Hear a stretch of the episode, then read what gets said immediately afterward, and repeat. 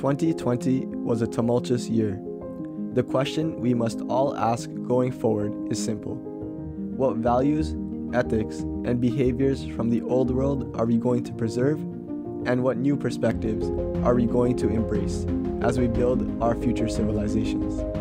This is the New World Podcast with Ariz Kaki and Akil Samji.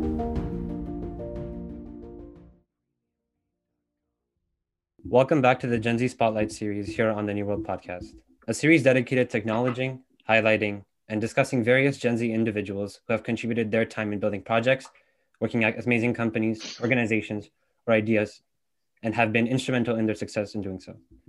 I'm your host, Ariz Kaki. Our co host today, once again, it won't be here, and he'll be joining us for the next episode. Our guest today is a brilliant mind, which we will hopefully be able to decipher. He is a ex Shopify, ex Facebook, and ex Apple engineer, and has been at the forefront of innovation around the world by having the privilege of working in San Francisco. He is also in his final year studying computer science at one of Canada's most prestigious universities, the University of Waterloo.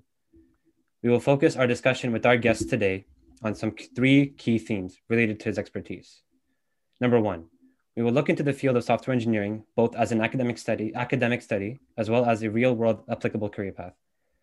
Number two, we will look into co-op opportunities and the skill of securing various placements at some of the world's leading companies. And number three, his outlook on the future of the industry and some of his current work and projects. So with that all said and done, I would like to welcome Mr. Shamiz Rangwala. Welcome, sir. Hey, how's it going? Thanks for that gracious introduction. I felt like you hyped me up a lot. But yeah, thank you. Thanks for all of that. And yeah, I'm interested, very excited to do this uh, podcast with you today. Uh, no worries. Thank you. Thank you so much for uh, giving some of uh, some of your time. So I kind of did like the basic intro there. Is anything that happened to miss in your CV or in your work experience? Because it seems to be a lot, but I might have missed it. I think you got you got most of it. Uh, yeah, I do go to the University of Waterloo, and in in my last year of school, mm-hmm. um, and yeah, as part of the University of Waterloo, I'm in the co-op program, so I've done a bunch of internships, and I guess you mentioned most of them. So yeah, I guess you got a good um, overview of my currency. Perfect. Okay. So well, that would just jump right in. Uh, could you uh, describe their initial experience uh, growing up as an immigrant to Canada and how that was like um, over time in terms of your pursuit of education, your family building, and just really adjusting to the country, and then over time developing a passion for computer science in your academic uh, life. So could you describe that path for us? Yeah, for sure. So I came to Canada in like uh, 2012. So I was in like grade nine at that time and like that's when um, stuff starts getting real for all the students. Uh, you actually have to start looking at what you want to do in the future because uh, until then you don't really make any decisions based on what courses you're going to be taking and stuff like that. But starting grade 9 grade 10 you actually have to start thinking okay do i need to do I, am more interested in sciences business stem fields so on and so forth.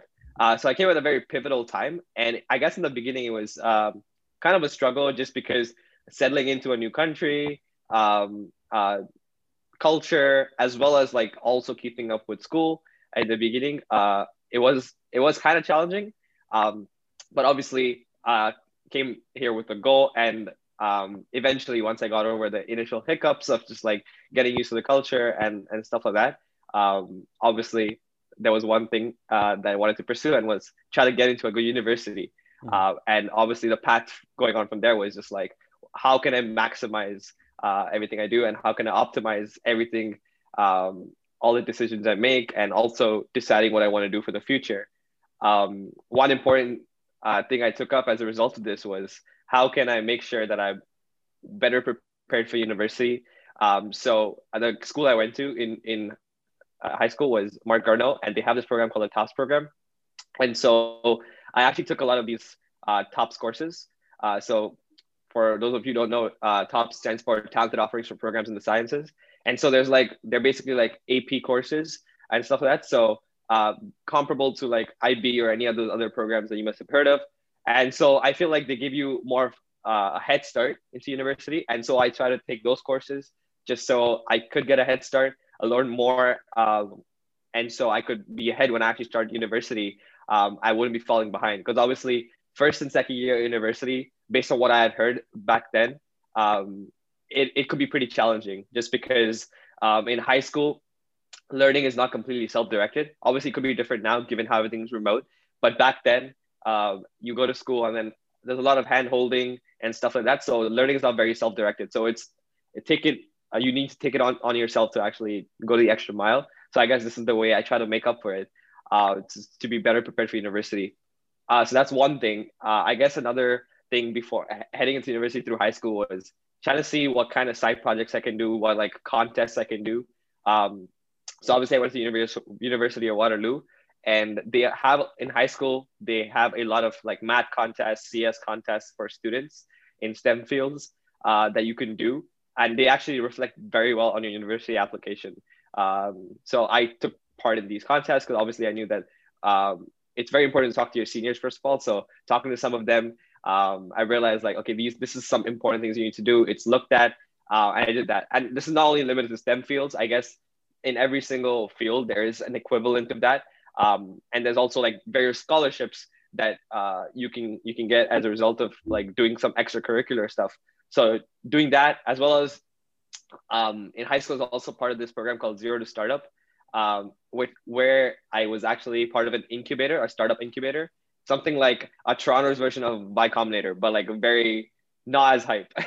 um, um, well, what we did there is basically uh, we got got the opportunity to create our own startup and like have all the aspects of it, like the product side, design side, development side, um, and also get into the pitching process. Um, and so you got that entire experience. And at the end of that, it was 16 weeks. Uh, we actually pitched to the city of Toronto and Metrolinx. And so uh, we got the opportunity to like actually pitch and actually learn how uh, these pitching processes work. Because obviously in the real world, when you're pitching to pitching to ver- various uh, uh, venture capitalists, this is how it goes. So it was a good experience in that way. And we actually got our startup got um, uh, we chosen in order to get like a six month mentorship from Metrolinx as well. So a lot of this stuff that happened in high school uh, shaped me and like um, instilled all this sense of hustle and as well as uh, made me think as to what I want to do in the future because that was like going into it I was like okay what am I going to do in the future mm. uh, going into going into university and so uh, I knew obviously even in my in my school courses I liked coding uh, not as much not as much as I would want to like have a software engineering uh, degree at that point. I didn't know that I wanted to go into computer science or any of this stuff. Uh, I just knew that I liked this coding class of mine. Um, but yeah, this was all the things that shaped it up in when I actually applied uh, to university. Hmm. Yeah, we'll definitely get into the productivity side in terms of how you are able to like time block and manage your time, and maybe some tips you have for our audience with regards to productivity. Uh, but before that, we wanted I kind of wanted to touch upon something you just mentioned, which is um, your decision to go to the University of Waterloo. Um, mm-hmm for those of you who are not familiar, uh, what University of Waterloo has the uh, reputation of being a very rigorous uh, university, particularly in the STEM fields. And so what was your uh, initial thought process in filtering out all your options for post-secondary institutions and why specifically computer science like i know you just mentioned that you were in some of these like mentorship programs and you mm-hmm. had you sort of had experience in actually building up side projects and then mm-hmm. generally speaking like nowadays side projects are, they used to reference only people who were sort of like as a developer or in the development field but generally speaking side projects can refer to anything nowadays like whether exactly. you're building an organization or a company um, why did you specifically choose computer science and not say like another type of a branded branch of like hard engineering or anything like that? Yeah so as i said before um, i wasn't really set on computer science so when i actually applied i applied to a bunch of programs. So i think uh, my top three were like i had uh, one of the u of t i think engineering science and then uh, i think waterloo software engineering and then waterloo computer science.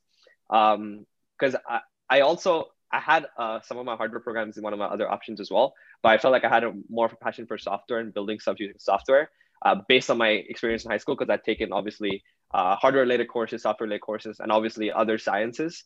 Um, if I did go into any other engineering, um, which I was open to at that point, I would be doing uh, more stuff that used uh, various sciences. CS, you don't basically, all the sciences are electives. Uh, but it was more of a decision. Uh, at that point, it was just like, okay, um, I've, I've got into these programs and what is something that I've liked the most. Um, and I felt like computer science at that point, I was, I, I really enjoyed it when I was coding and um, it just, it was just high school assignments that I was doing. And I was like, okay, uh, seems like something I would be really good at this. Um, and then in terms of choosing Waterloo, it really came down to like uh, stuff I've heard from the upper years. And like when I went I think one really important thing is like you go to at least when stuff was open. You used to go to these open houses for all these universities. So I visited a lot of open houses like Waterloo, U of T, um, McMaster, all these kind of. And then when you go there, uh, you actually there's there's also a shadow program in the engineers uh, for the Waterloo engineering where you actually follow an engineering student throughout the day as they go through their classes and all that kind of stuff, and you can actually live the life of a Waterloo like um, engineering student, right? Um, so I, I, took part in a lot of this. I also attended like a first year math lecture when I was like, I just came for open house and they had one of the sessions was the first year math lecture. And compared to all the other universities I went to, I felt like this just just uh, spoke to me in a way that none of the other institutions did, uh, just because they were so open about their culture. Um, and obviously, that you can't ignore the co-op program as well, which everyone was talking about about how, in especially in the STEM field, how important it is to actually have work experience as opposed to theoretical experience. Because uh, obviously, if you want to go to research, theoretical experience matters more. But um, if you want to go work in industry, work experience really matters. Um, and Waterloo's computer science program has two years of work experience um, and four years of schooling, all compressed into five years. So you basically you get no summers, but you save a year. Um, but yeah, you get two years of work experience, which is pretty cool. And so yeah, at the end of the day, all these factors came into play, and I selected University of Waterloo. Mm. Yeah, I want to go back to something you mentioned, which is um, talking about the upper year, how you spoke uh, tremendously on the importance of speaking to people who either have a have experience that came before you. Um, was this a time that you were seeking out a mentor? Like a lot of people generally um, nowadays, especially with how competitive things are getting in the economy and like how mm-hmm. like how much of a bad state we're in as like a world as a collective.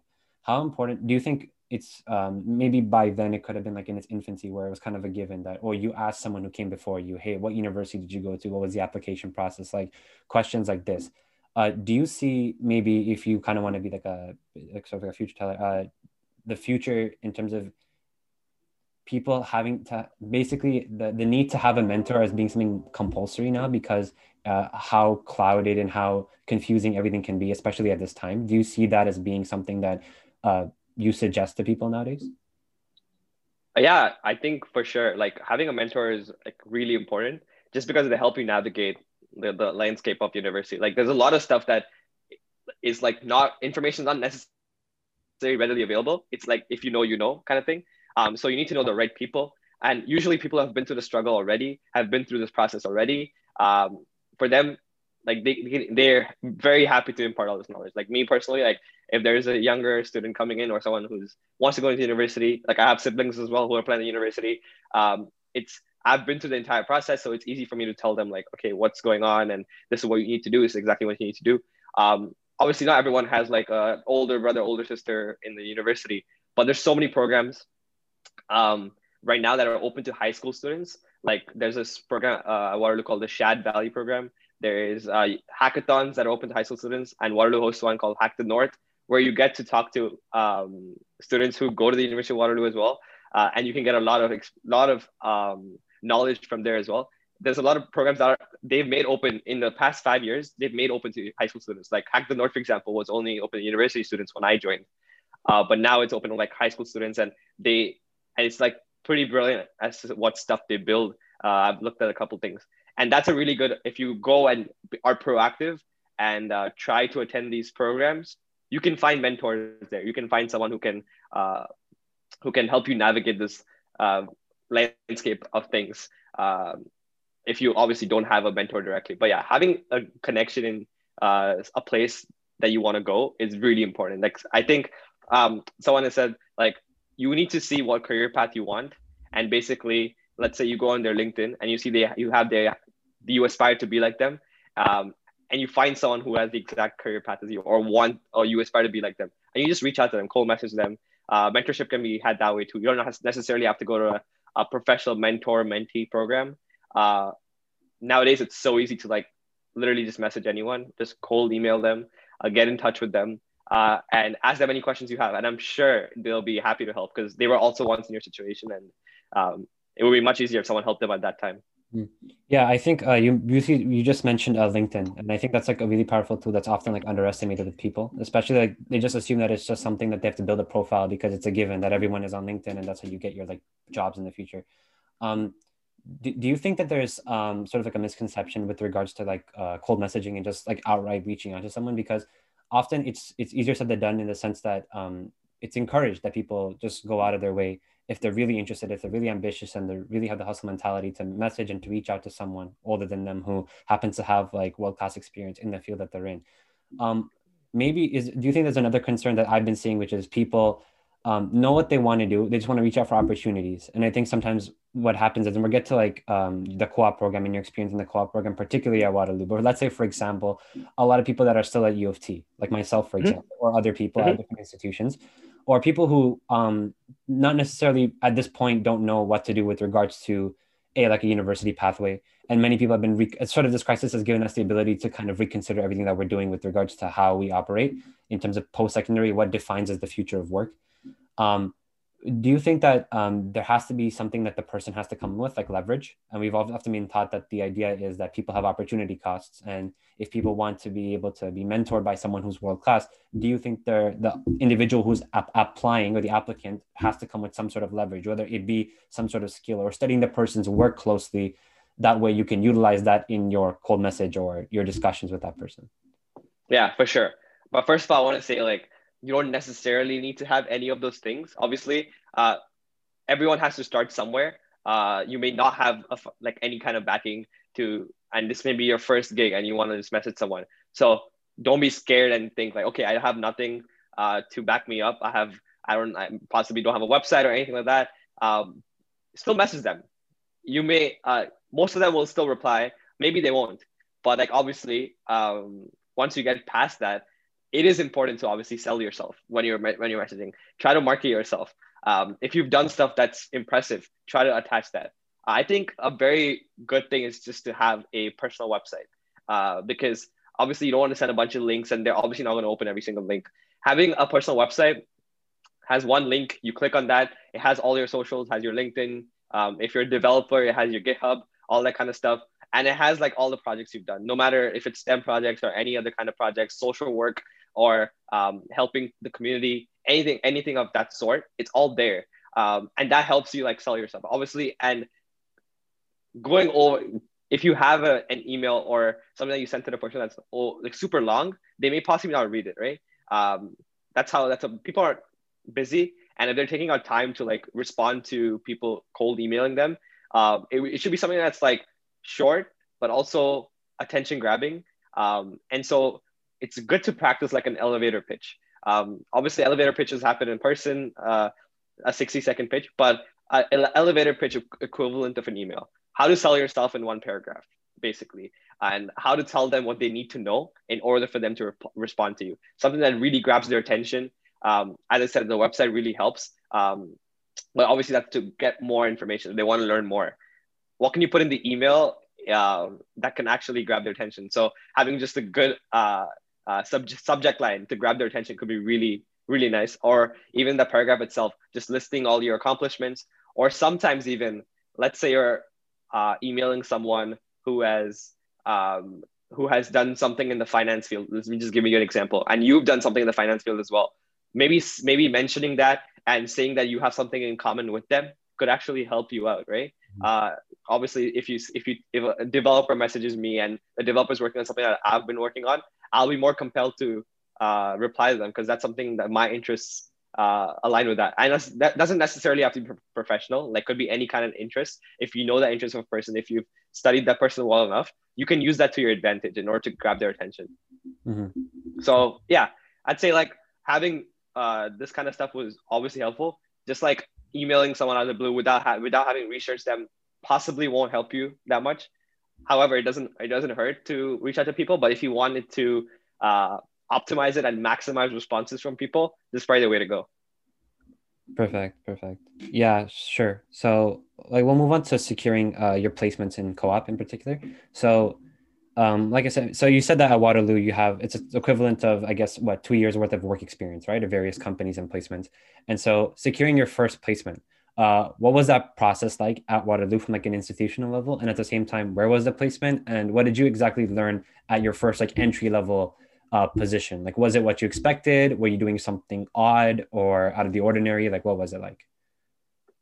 Yeah, so I can talk about like first securing the placement because obviously um, there. So first of all, Waterloo provides you with a uh, job portal. Basically, it's called Waterloo Works, which actually things makes things much easier because you have all your jobs in one area, and basically you have one application that you can just submit to multiple places. Um, sometimes even the same application to multiple places. Uh, so that that way it's really good that they give you this opportunity um, to apply to all these jobs. Secondly, I think benefit of that is like Waterloo having a good reputation means that a lot of companies have their postings on it. Um, some companies, in, especially in like senior years, they only hire from target schools in the US, and target schools meaning like the Ivy Leagues and maybe like Stanford or something. But Waterloo is always part of their like drop down list when they have schools. So like that really helps when they post on uh, Waterloo's job board. Um, that being said, given that we have this job board, uh, there is still a lot of Waterloo students that you're competing with, right? Uh, and also outside students as well. And that doesn't it doesn't necessarily mean they're only going to hire from Waterloo. They can hire from anywhere.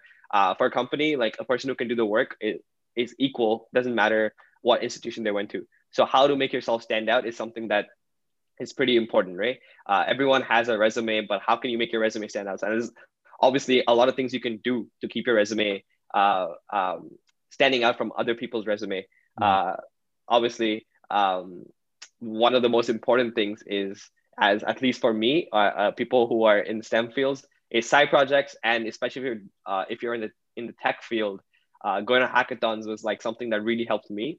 because um, uh, in when I was trying to get my first co-op, uh, there's like multiple rounds, so I didn't actually get a job in the first round. Um, I didn't get an interview in the first round, and then I realized like there's probably something lacking in what I'm doing. I probably don't have enough side projects compared to my counterparts. Even though I'd done stuff in high school, uh, Waterloo is like everyone is like better than the other. It's like really highly competitive. So like, how do you set yourself apart? I started going to a lot of hackathons at that point, right before I even secured my first placement, um, and like started to try with the with the prime intention of just getting stuff on my resume, building stuff just so I can put on my resume. Um, and going to hackathons really helps because like you're pumping projects out in like 36 hours and you're in that environment where you're encouraged to do so. So that really helped me actually build my resume and then obviously apply to these to these places. Um, and then uh, interview skills also really help, like how good your uh, interpersonal communication skills are, not necessarily stuff that's on your resume. Uh, stuff like that really also, also really helped. And then finally, after all all this hustle, just for the, for the first co-op, I was I, my first co-op was um, at Cineplex, where I was working on like um, I was a software developer on their Cineplex store. So what they were building was something that's similar to basically it's like a Netflix competitor. It was a streaming service that they were building. Uh, if you've ever been to the movies, you've probably seen Cineplex store. Uh, you can buy, rent, sell movies, stuff like that. Um, regardless of the product that I was working on, I think it was really, really good experience just because it was my first uh, exposure into uh, the industry. First time ever working in the industry, working with people like from Alpha. Even though I was like a software developer, I was working with like product managers, designers, um, uh, UI UX people, um, data scientists, all those kind of people. Everyone on my team, because everyone has a different job in order to make the product work. Um, that's one thing. Getting to work with all these people and get like a lot of understanding from all of them, and also learning about this teamwork and also various aspects of corporate life that I had not experienced before is something that was it was good. Uh, another thing was like working here was connections and networking. I thought I learned how you can like you you uh, connect with someone and then you know you've worked they've worked at so many other places in the past and in the future if you want to work any any of those places they may have uh, uh, some contacts there that, and you can reach out to them maybe so that is also something that I learned obviously working in downtown Toronto for, my, for the first time ever was also pretty cool mm-hmm. uh, this is my first co-op everyone like all, all the things sound really nice um, and obviously, the product that I built uh, was good because I I could see like people were using it. Um, it was something that uh, was not something that was internal and like it was being used by everyone, uh, which gave me a sense of happiness just because I was making some real impact. Um, and so yeah, it was. I, I think it was like a really good experience, just like securing the co-op as well as like uh, my like the first co-op and like being able to make a huge difference. Mm-hmm. Um, yeah. For sure. Yeah. And then you, of course, will move on to the elephant in the room, which is uh, you're moving towards uh, San Francisco internships and being able to kind of work at sort of the center, epicenter essentially of where basically everyone else faces when they think of the word innovation and the most overused word ever, entrepreneurship. Um, uh, could you explain um, your uh, the journey of how you like essentially moving to San Francisco and working at was it Apple first and then Facebook? Mm-hmm. Mm-hmm. Okay, so then uh, working at Apple and essentially being being able to have the privilege to go to like Apple campus and being at the sort of the heart of like some of the most brilliant minds and as you as you mentioned how competitive Waterloo's nature was. Did you see mm-hmm. a spike in comp- in competition when you were at Apple campus? Because now forget about just the university uh, institutions. You're competing against on a global scale with uh, people who are either yeah temporary work visa workers or domestic people who are like much more older than you are, like industry professionals, people moving back and forth from Fortune 500 companies. Uh, what was that like in terms of the competitive nature and like how did it feel being at like Apple campus and just being able to be like holy shit, like I'm at the center of everything? Yeah, it really sounds uh, really impressive when you say it, but yeah, it was it was pretty it's it's pretty cool. Like uh, so right before I I worked at Apple, I was working at this company in Toronto called Shopify, and so that was the term I decided I was like I need to put my like um foot the gas pedal. I need to like actually like grind, um because like obviously at some point you know you've got enough skills um that you can uh, try and get these like highly like these I think these these companies are something that uh like highly wanted by everyone. Not necessarily like there's not better companies out there, but it's just like very high competition to get in, and like everyone wants to work there. So you really need to go back and um, basically like practice for the interviews. That's like the main thing, um, and become better as a developer because that's the only way you can actually um, be able to like achieve this. And that takes conscious effort. It's not something that can just come based on like okay, I, I have this much experience. I can just go interview and it'll work out for me. It's something that you need to put in effort. You need to have a goal and then work towards it. Uh, like for at least for the developers, you need to um, try and practice a bunch of interview questions because that's something that is detrimental. Like whether you can get the job or you can't. And so um, for me, actually, I did that when I was like my the co-op before Apple. And uh, yeah, once I, I interviewed there, obviously it was kind of a challenge more challenging than my previous interviews um, and i see i see that uh, my experience like working with like ios development in the past have helped me um, and like uh, like get this job and stuff. And so yeah once i got it obviously uh, when i was working at apple i was not in san francisco yet. I was working uh, in apple ottawa. Uh, but i uh, got to work from the apple park campus for like a couple of weeks. Um, and yes as you described it it was just like um, it's a very enriching experience, just like uh, going into the building and like looking at one of the most beautiful campuses I've seen, and then look, looking at and then meeting the smartest people, uh, working because uh, obviously uh, some of the smartest people in the world work there.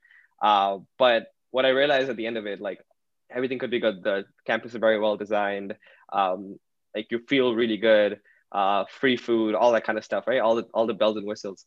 But with with all this taken away, the bells and whistles, what you really need to look at is like the work you're or work you're doing and whether that like is satisfactory. All these, I think, all these um, bells and whistles wear away after a while. Um, I think something that that's something that's good about like uh, having the co-op program.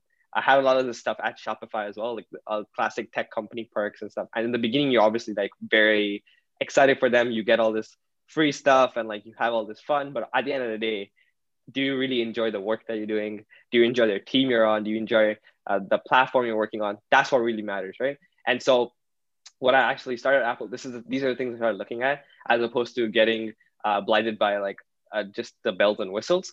And so that's something that was really important because obviously this this is just me beginning my career. How could I make the most out of it in terms of learning the most? Uh, working on uh, one of the biggest uh, only I guess one of the two biggest platforms uh, of mobile computing devices, iOS and Android. So that's a really big opportunity to be able to be working on that, right? Um, and then obviously when I while I was there, I was uh, building stuff on the Siri experience team, and then uh, accelerating the building of Siri. That's something I worked on. So this is something that uh, a lot of people use, um, and so I was taking taking that in, being able to meet a lot of people there, and also have a lot of connections because all these people have worked at so many different places before uh, being able to build these connections, uh, being able to build connections with the recruiters, all that kind of stuff really helped uh, when I was like there and like to me for me to gain most of my internship. as well as just like put my head down and work and try and get like a probably a return offer. That's most of the things that people look at. And return offers usually, if you work hard, if you finish your uh, thing that's assigned to you and go above and beyond, it helps you gain like gain a lot of out of it, gain a lot of out of it as, as well as uh, probably just get a return internship. Mm-hmm. And then I think after that, yeah, sorry, you're saying something. No, no, continue, continue. Um. So yeah. So you said, and then after that is when uh the term was uh, I think that was winter 2020 is when I worked um at Facebook, and so that was my first ter- term like actually working in the Bay Area. So I worked in San Francisco that term. Um, and yeah, uh, that was like, it's like a meme at Waterloo where like it's called Cali or bust. And every single student just like uh, wants to go there for some reason. So it's like, I guess, oh, uh, living the living the Cali or bust meme. But uh, as I said, uh, it doesn't matter where you work. It's like the work you do at the end of it. Mm-hmm.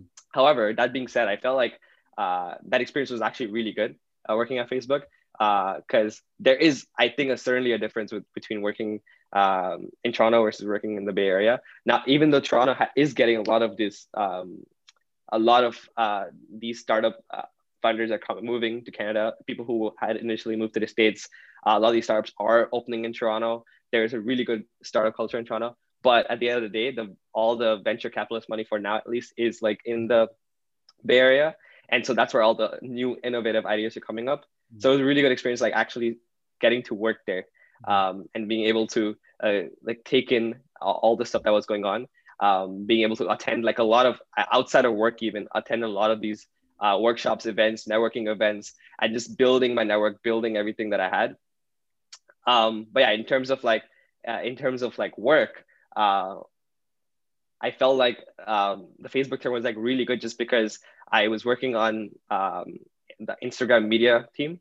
And so uh, the project that I worked on impacted like over a billion users, which is like the largest scale I've ever worked on. Mm-hmm. Um, and this scale is like something that uh, forces you to be meticulous in your work because like a single uh, error that you make can affect over a billion users, right? Um, you must have seen like there could there's like sometimes downtime in downtime in the app or like a bunch of apps like that means like some engineer has messed something up and that everyone's experiencing downtime, right? And it's a PR nightmare for the company and stuff yeah. like that. So you need to be really meticulous when you're working. And that actually was something I learned how to be super meticulous with your work, going through the entire due diligence before you um, before you publish anything or before you submit your work and stuff like that.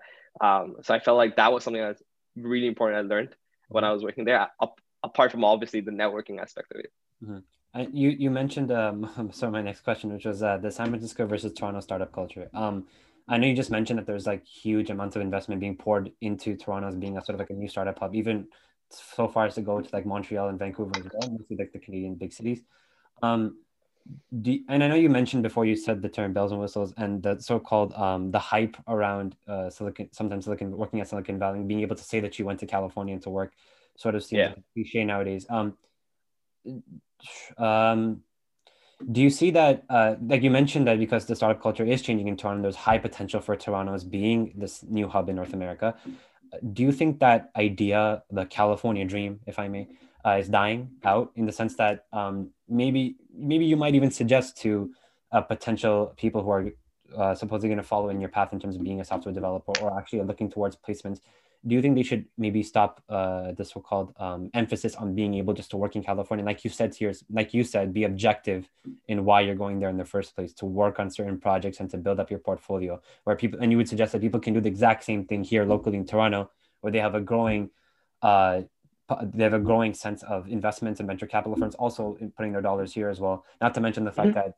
the whole the whole other geopolitical side of California as companies leave and as sort of the, the detriment it has to the way our world is changing in terms of remote remote learning, remote working, as you said at the beginning as well. So do you think that um, uh, do you would you would you uh, suggest to people not to put a bit more emphasis on on being able to work in California? Like in not that might not be like the end all if they don't get it. Yeah. First of all, I wanted to say uh, you mentioned Toronto, Montreal, Vancouver, but don't sleep on Waterloo. There's okay. like a lot of sure. a lot of startups that are actually uh, coming from Waterloo, and like some of the big ones, like I think um, Thalmic Labs, which rebranded as North, mm-hmm. they something that came out, and they got acquired by Google. There's another one called ClearPath Robotics, which is also coming out of uh, Waterloo. So yeah, a lot of like um, a lot of these startups are coming out of Waterloo, mm-hmm. as well as a lot of these companies have offices in Waterloo now. Uh, mm-hmm. Uh, like Google, for example, they have their engineering office in Waterloo, not in Toronto. Toronto, mm-hmm. I think there's just a marketing office. So mm-hmm.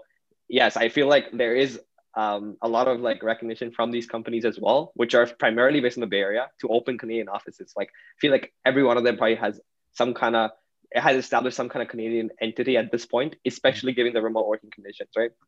And yeah, coming back to your question in terms of like, uh, do you do you need to like fantasize like uh, working in California to that extent? Especially now, like it puts you in a perspective. Like it doesn't matter where you are. Uh, you could be in California right now, but it doesn't really matter. Uh, you're still going to be remotely uh, joining meetings, joining uh, um, like coffee chats or any kind of networking session.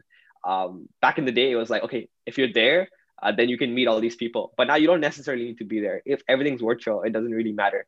And uh, obviously, people may say this, this is going to change, but this is the start of long term trends, right? Long term trends would discourage as much travel if not necessary. It just helps the environment and stuff like that. Um, and if everything is going to be virtual or most of stuff is going to be virtual, doesn't that necessarily matter if you're there? Even that being said, uh, once stuff opens up, people have already, a lot of companies have gone remote first, uh, not necessarily working in um, or like primarily based at any place. They, they're like, okay, you can work from anywhere. Like Shopify has done that. Um, you can work from anywhere, uh, remote forever kind of thing, right? Um, so at that point, it puts much, much less emphasis on where you're working, uh, but puts much more emphasis on what you're working on. Uh, and that's something that has been uh, very amplified given these current circumstances. Uh, and so, yeah, I would definitely say that always prioritize. And now it's a, this, this is not a California versus like Canada debate. It's just like location doesn't really matter, right? Uh, and like I feel like a lot of people who used to think about the California dream I have realized that at this point. Obviously, it's not California dream anymore. It's just like if you have a dream company, then obviously, yeah, go for it. You need to hustle. You need to have that as a goal, set that as a goal in your mind, and try to achieve it. Mm-hmm. Um, you can always have a dream company. There's no problem with that. But obviously, um, the location, I think, aspect of stuff um, has definitely decrease importance over time. Mm. Yeah, we had a we had a previous guest on the show um, that we interviewed last week who um, also is currently a venture capitalist and he's working in the startup realm and he sort of spoke to the i posed the exact same question to him which is um, what is your suggestion to people who want to go to these like you know these moonshot companies and his initial reaction was that he he never applied to those in the first place he's worked with people mm-hmm. there and he would rather prefer to stay away from those companies entirely and when i asked him why he's like well the simple thing is because i sort of have the other drive in me the hustle to build my own and to sort of leave my own mark in, in sort of that kind of sense um, yeah, mm-hmm. and he even mentioned the fact that um, he believes, to, um, in his opinion, that it was sort of like an overhyped kind of thing. It's being sold to us that you just go work for these companies, but then again, you're working for a company at the end of the day. Like you might be exactly work on a project, but at the end of the day, like these these so-called developer like job roles, essentially something that's more of a um, maintenance kind of uh, kind of task versus as being like sort of like the trailblazers. Did you kind of have a role uh, while you were in the Bay Area, while you were kind of working on some sort of like big project? Were you able to do that with that kind of clearance, or was it more just sort of uh, the standard developer role? Yeah, that's actually a really good point. Uh, just because some of these companies are huge, like let's say Google, for example, right? Huge company, and there's various things you can possibly work on, right? Some of them could be really good and very good for the company's business and like good for a customer, and some of them could be just maintenance really roles. So um, saying that you work at Google, for example, sometimes it could just be like, okay, I'm like, obviously you put in a lot of hard work to work there, uh, to to get a job there, but that's not like the gold standard, right? A person working at a startup could get um, the exact same uh, satisfaction from working there because they they feel that they're working on um, they're working on like some very important stuff and stuff that's close to their heart, um, and like actually making an impact. So, which is why a lot of people say, okay, look at startups, for example uh, because you actually be are able to make an impact there. But that's not to discredit these bigger companies. Obviously, you're still doing good work there. Mm-hmm. Um, at least as an and at least as an intern, I think um, it's not wrong. Like having at least one of these big internships on your resume can really help. Like there is no denying that that uh, even if you do apply to a startup or try or, or like found a startup and try to get funding, uh, they will look at your previous work experience and having one of these big names doesn't hurt, especially if you're really young in your career. So having a good balance of the two is really important. Mm-hmm. Not like uh, not skewed in one direction, uh, just so you can have a holistic experience. I'd say. So yes, I d- definitely agree with your point. Uh, but yeah, there's definitely some like value in that. Mm. And for me personally, um, I always selected the internship based on like the team I was going to be on. So not based on the company. Company doesn't name doesn't really matter, but it's the team on the company that matters. Mhm. Like um, when I was working at Facebook, I know I knew the team that I was going to be working on in advance, um, and I knew that uh, it seems like it's very important work. And when I actually worked on it, I did realize that it's very impactful project. And I was able to actually roll it out to customers. Like a lot of times, uh, when you go in these standard developer roles, you don't actually get to work on something that's in production or like that real people are using. It's just there. It's a side project for the company itself. That's something that not necessarily gives you a lot of satisfaction. Uh, but this thing, uh, the project that I was working on, the fact that I could roll it out to over a billion users, have that impact, see, be able to see the metrics in real time, uh, would give me a, the same kind of satisfaction as if I worked at a startup because all these teams um, obviously work really autonomously and uh, kind of behave like a startup. So it really depends on like the team you're working on uh, as opposed to the company, I'd say. Mhm. Yeah, so like you you essentially the, the main point I can draw from the, the main takeaway is just to remain objective in your job hunting and essentially just Exactly. in what you're doing in, in the content, not necessarily like where the location is or the company brand or whatever the case may be. Okay. Yeah, for sure. And uh, could you uh, talk about uh, the com- like comparing all of your placements? So, like when it came to the Facebook one and Instagram one, I know you just mentioned that you had the ability to kind of dip your toes in other realms of these companies, but out of all of them, which was your favorite and why? Oh, Like if you had That's to, kind of a hard- it's a very tough question. yeah. but- um, honestly, they were all pretty. Uh, they were all good in their own way, just because they all were at different stages of my life. Obviously, this is only five years, so I'm not like it's one stage of my life, but like it feels like a lifetime Mhm. of being at these different companies. They were all, at, at each stage, I was trying to learn something new. Um, when I was, for example, when I was Shopify, I was trying to get into iOS development because that was something that, at that point Apple was my dream company, and I thought that if I learned iOS development, I could get into Apple. It's just like, uh, you, as I said before, look at the career path of someone who you idolize, right? Hmm. Um, and and I see that uh, it's it's easier to get interviews and it's easier to get a job at Apple if you're able to pick up iOS development. So that's something I was focusing on there. And then at Facebook, I was like, okay, uh, I'm done with um, relying on a single platform because like obviously I was de- denying relying on iOS, but then I actually decreased the amount of jobs I could apply to and the uh, amount of places I could work at. If you have an iOS app, I can work for you, but if not, then I can. So I wanted to increase my outlook. Then I started looking at infrastructure and backend, which means like every company has some kind of platform that is being powered by infrastructure, is being powered by some kind of backend. And so that's when I transitioned and I was like, okay, this seems like a better uh, it's better for me because I want to maximize my job prospects. Everyone has different priorities, obviously. For Mhm. me, it was like maximize the job prospects. So I was like, okay, this uh, makes a lot of sense. So I feel like I was able to gain a lot of new stuff from every single experience that I had. Um, obviously, some of them were more fun than the others, but uh, and that that's that's a given. Like working, I, I guess uh, the Facebook internships are really fun just because uh, the intern program specifically is uh, very well planned and they want you to come back um, again for another internship or they want you to come back full time. So like um, like they have like a really good internship program. The campus is amazing and like all the stuff they do is really good.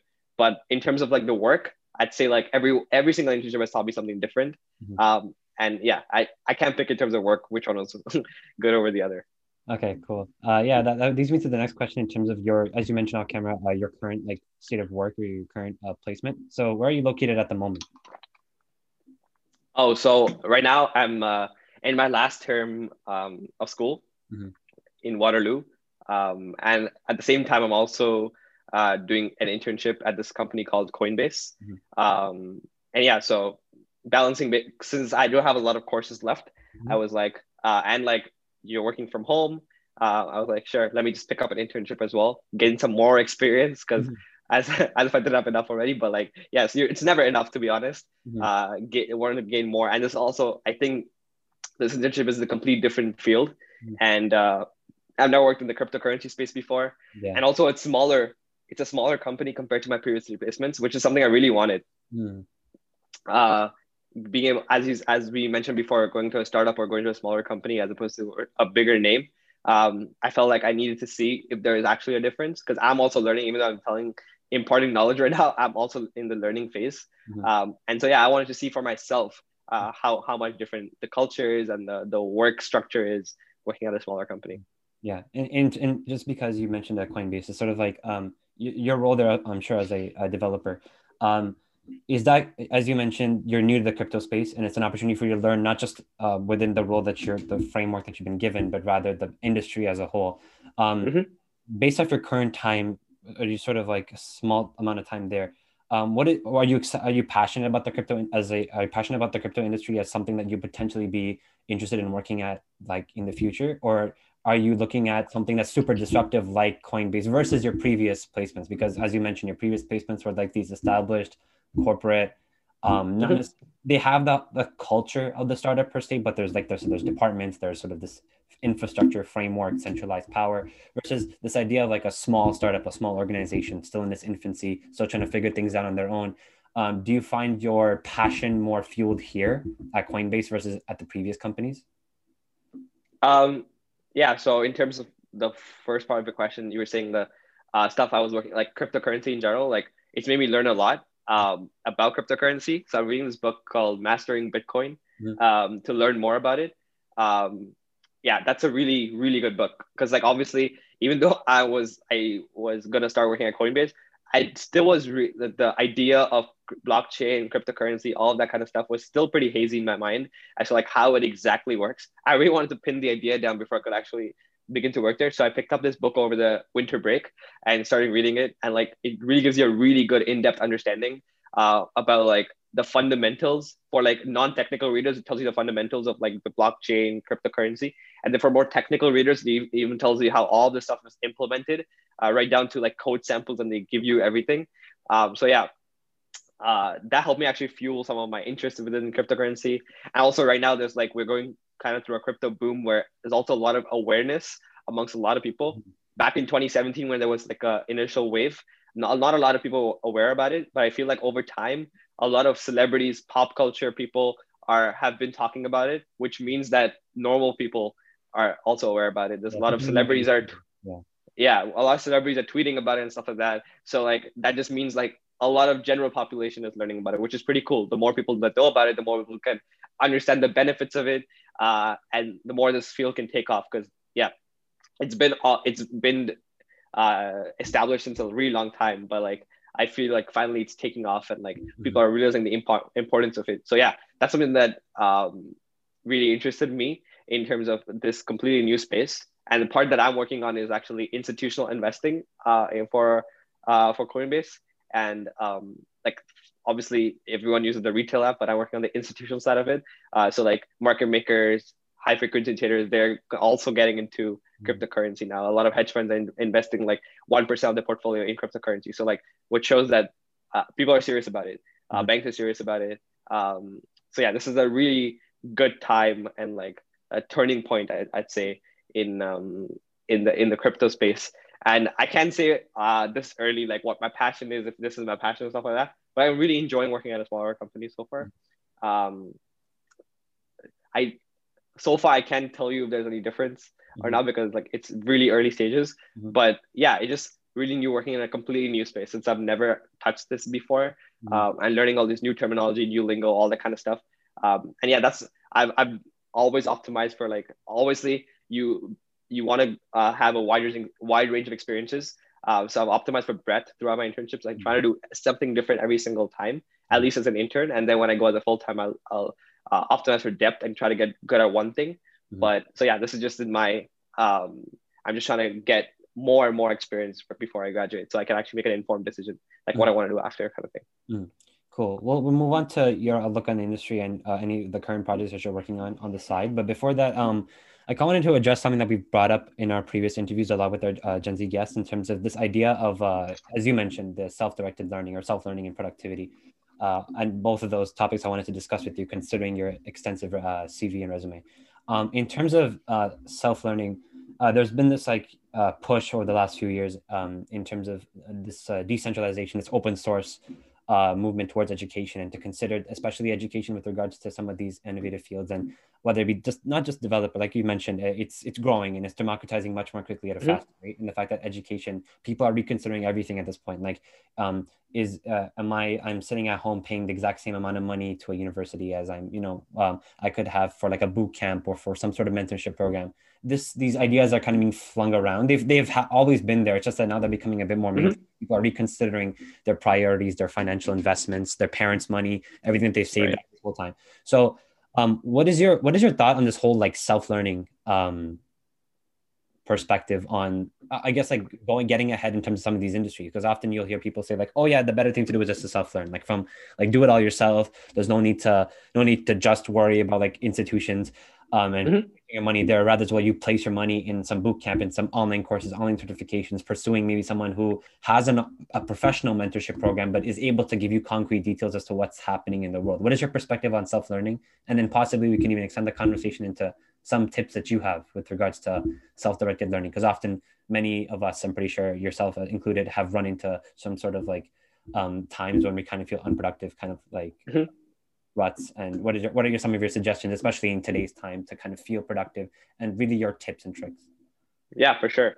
I think um, there's usually like currently since like um, all this remote learning has started there's been a sector of people who are like talking about these traditional institutions traditional universities um, and are kind of discounting them just saying that okay you can get the same amount of uh, learning from like free platform, something like Coursera, even if it's like you have to pay something, mm-hmm. it's not as much as the tuition.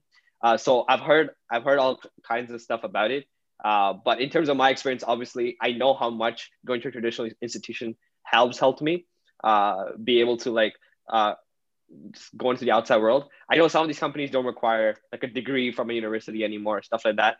Uh, but from personal experience, I've seen like it really helps. It really helps to get ahead of the pack. Um, and yes, you do have to invest a lot of money, but think of it as investing money or like for tuition, investing your parents' money for tuition. It's not like something you're just throwing away because uh, trust me, when you start working in industry, uh, you can make it back pretty quick. Um, it's it, it pales in comparison to uh, when you start actually working in industry, and I think it's it's worth it. Uh, that being said, um, self learning has been a constant thing throughout my five years of university. Uh, at least personally at Waterloo, um, in let's say the software engineering field or in the computer science field, they teach a lot of fundamentals. So like in my first and second year, I had like so many maths and statistics courses, but like barely any computer science courses, even though I'm in computer science. Like I had like one or two. Um, it's because they were trying to build the logic and like computation and the reasoning science mindset because that's what actually using computer science. But in order to get jobs, you need to have like experience in terms of like like for example, mobile development or like um, web development, something like that. All that stuff was self-learning. Mm. Me being able to do that. Um, there's, but that being said, the fundamentals that I learned actually helped me in my senior years. Like in the beginning, when trying to get uh, jobs, it was like all the self-learning stuff came into play. You had to like learn on the side, learn development on the side, learn these new languages on the side because they all that's all they looked at. But most see, right, as you got more senior, um, your fundamentals really helped you because like all these interviews for these big tech companies and like uh, hedge funds and all these places that are super competitive to get into, they are basically going down to first principles. They care about the first principles. They care about like fundamental knowledge and how that's up. So everything is actually helpful uh, that you learned earlier. So I think it's a very good mix of the two, at least for me. The stuff that I learned from school, as well as the stuff I self-learned. Self-learning actually helped me get the initial impetus, but after that, definitely school um, definitely helped. Um, once you're out of school, though, like it doesn't stop. At least in a in a STEM field or in a tech tech field, mm-hmm. stuff is evolving every single day. There's new frameworks every day. There's new uh, technologies every day that is being built, like cryptocurrency, for example, uh, decentralized computing, for example. Schools and in traditional institutions have not caught up to that yet, like to teach you uh, in a traditional sense, right? Because this is an ever changing landscape in the technology industry and they have standardized learning and the curriculum doesn't change that often. So for this kind of stuff, you have to keep yourself updated. You have to keep self-learning, learning about these things and at least show the initiative um, to, to continue learning. So it's more about like, even once you're in industry to continue self-learning. Um, but I'm not saying that traditional institutions are not important. For me, it's been pretty important. Um, but yeah, in terms of like tips and tricks is obviously I've seen like being updated on the newest technologies is um, pretty important because it also helps you uh, in like when you're having interviews or having chats with people, coffee chats with people, the more insightful you are about the things that are ongoing, help you to first gain connections and also helps you personally to like self learn. So um, subscribing to some like newsletters. And so there's newsletters in every field now. Like if you're in technology, there's tech, tech newsletters. Uh, if you're in business, there's business newsletters. If, there's, if you're in retail, retail newsletters. There's so many kinds of things. Um, so yeah, subscribing to one of them uh, or a couple of them. Something that I would recommend is like um, the Morning Brew. Mm-hmm. It's a mm-hmm. very good newsletter that I actually subscribe to, and they have a business version, a tech version um, that comes like every day or every other day. That's something that's really cool. So yeah, something like that would really help you get on top of things. I'd say. Mm-hmm. And um, before we get to the productivity tips, um, how about those people who um, maybe possibly had made a so-called error in judgment? And, and what I mean by that is invested some of their time or people who sort of kind of cast a blind a blind eye to like the industry and then over time all of a sudden with all these like epiphany moments people have had in 2020 yeah realize that uh, maybe their passion maybe their their i guess their calling is in some sort of they want to be a part of something greater and some they want to be a part of like the changing world and basically be part of the so-called uh, basically be part of the uh, the smartest, like the fastest thinkers, like the, critical thinkers. They want to be part of that sort of like sector society. And so, but the thing is, they don't have the technical skills to back it up. And so, what would you suggest to those type of people? Because the, the idea is that if they were planning to go to a traditional uh, university, i.e., if they're spending another four years as a secondary degree, which you could make the argument that that might be worth it, but at the same time, um, do you, uh, as you mentioned with the crypto space, but I'm more so talking about like uh, other uh, emerging fields like machine learning, AI, and yeah. even even in the development space what do you suggest then? Do you suggest then uh, to follow suit with that in terms of the self because if that's the case then you're on your own in terms of self-directed learning or what do you kind of uh, suggest to those people? Yeah obviously there is a lot of people who undergo career changes. I've met a lot of people when i was working at these places who were in completely different fields before like completely not related to technology at all. And they they switched into this like um, I met someone who was in psychology, had a university degree in psychology, um, and this person was working at Shopify with me. Uh, but he, I think he did like a year boot camp. So there's a lot of these boot camp, uh, boot camp programs that actually get you um, up to speed with like the current technology trends. So this person I was, uh, I'm referring to, got up to speed with iOS completely, and he's like, a, he became like an iOS developer, and like through side projects and all that kind of stuff. He actually was able to get a job at Shopify with just one year boot camp, even though he had a, um, a university degree in something else altogether. So I see that these boot camps are actually really helpful for a lot of people. I've never actually done any of them, but I've seen that people, a lot of people who have changed careers, um, and or and or looking to have like multiple careers or like a uh, side hustle stuff like that. These boot camps are really important, and like everything is so accessible nowadays online. Like, uh, and I guess a lot of people have said like, yo, it's very important to just know how to code, um, for example. And like, there's so many resources online, free resources that you can learn, uh, use to learn, um, and stuff like that. So I guess, yeah, I'd say boot camps are something that's uh, that people can definitely take advantage of.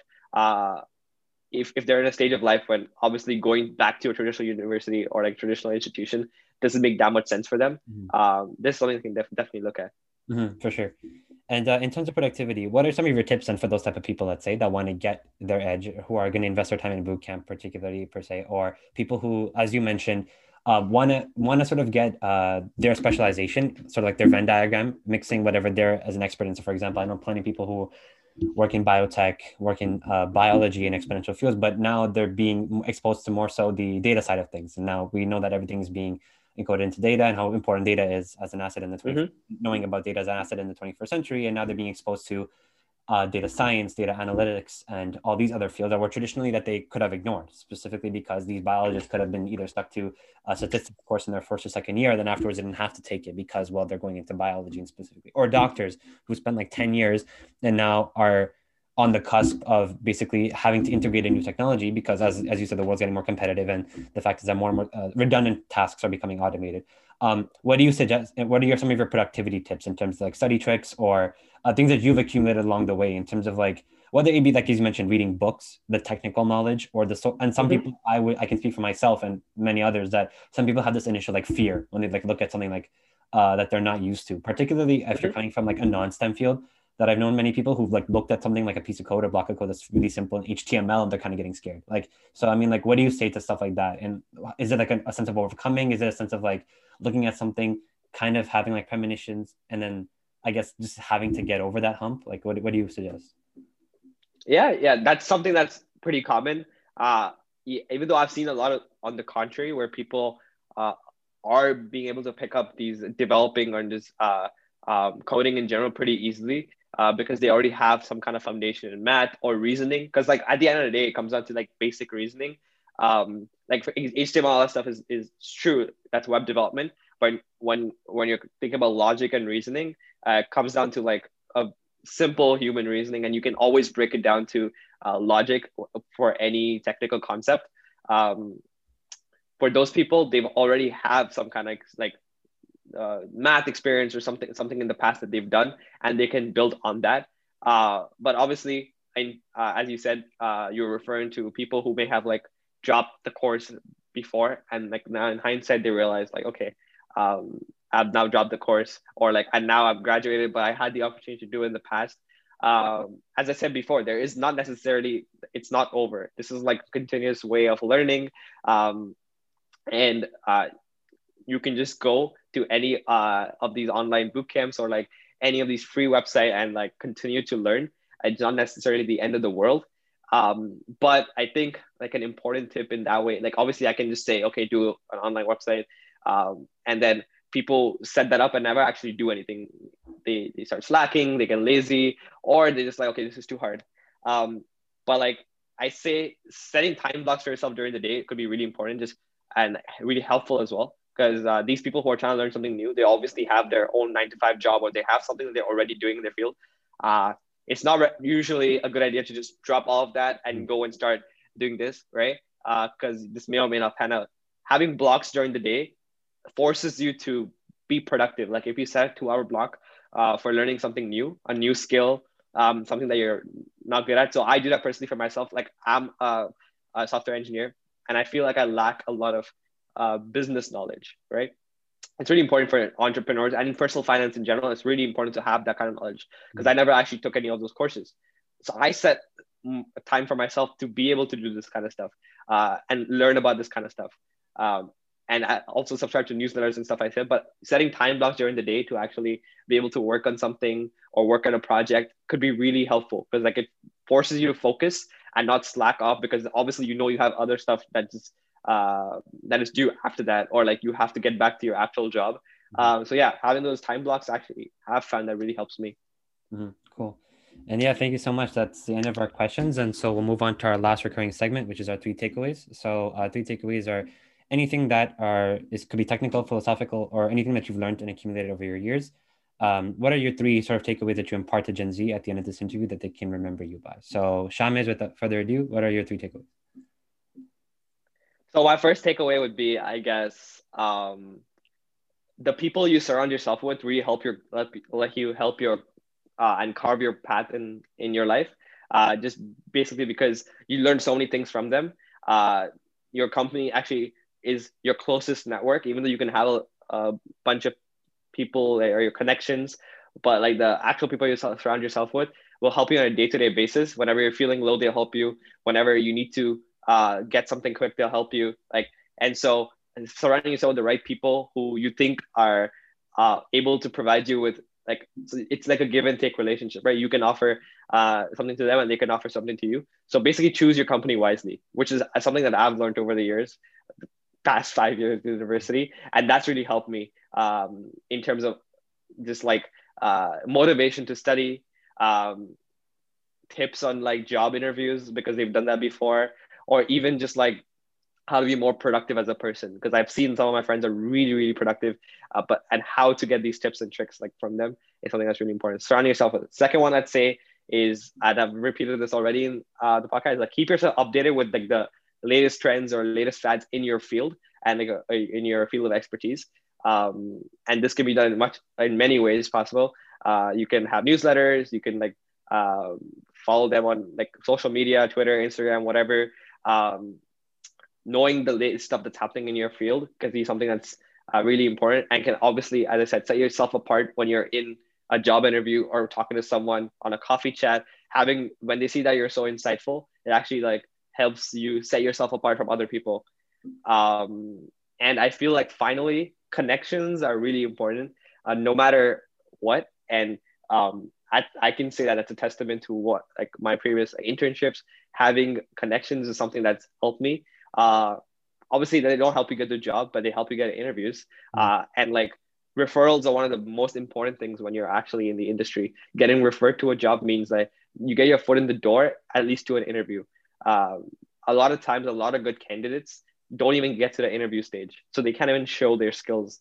Um, but being able to have contacts, someone who works there or someone who knows someone who works there, and then cold emailing them because I've done a bunch of cold emails in the past, uh, like recruiters, engineers, people who work there on LinkedIn, email, whatever, and like uh, being able to get referrals of them uh, has really helped. So I'd say like you, and in order to do that, you need to have good interpersonal skills. So I'd say having good connections and having good interpersonal skills and trying to sell yourself is like the final and most important thing I'd say. We started with this, and I guess we'll end with this. Uh, yeah, that's probably the most important thing I'd say. All right. And with that, we'll end the interview there. Thank you so much, Shamas, for your time. I know you're a busy man. And uh, where can people find you if they want to contact you? Um, so you can just contact me uh, on Instagram at Shamsi. We can probably uh, yeah, drop it down in the description. Yeah. Uh, but yeah. All right. Thank you. Thank you so much for your time.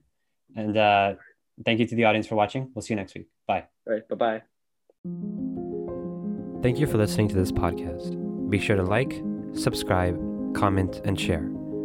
Check us out for an audio only experience on Spotify, Apple Podcasts, and other outlets. Follow us on all of our social media, and please consider supporting us on Patreon. All of these links will be in the description. That's it for us today. Welcome to the new world.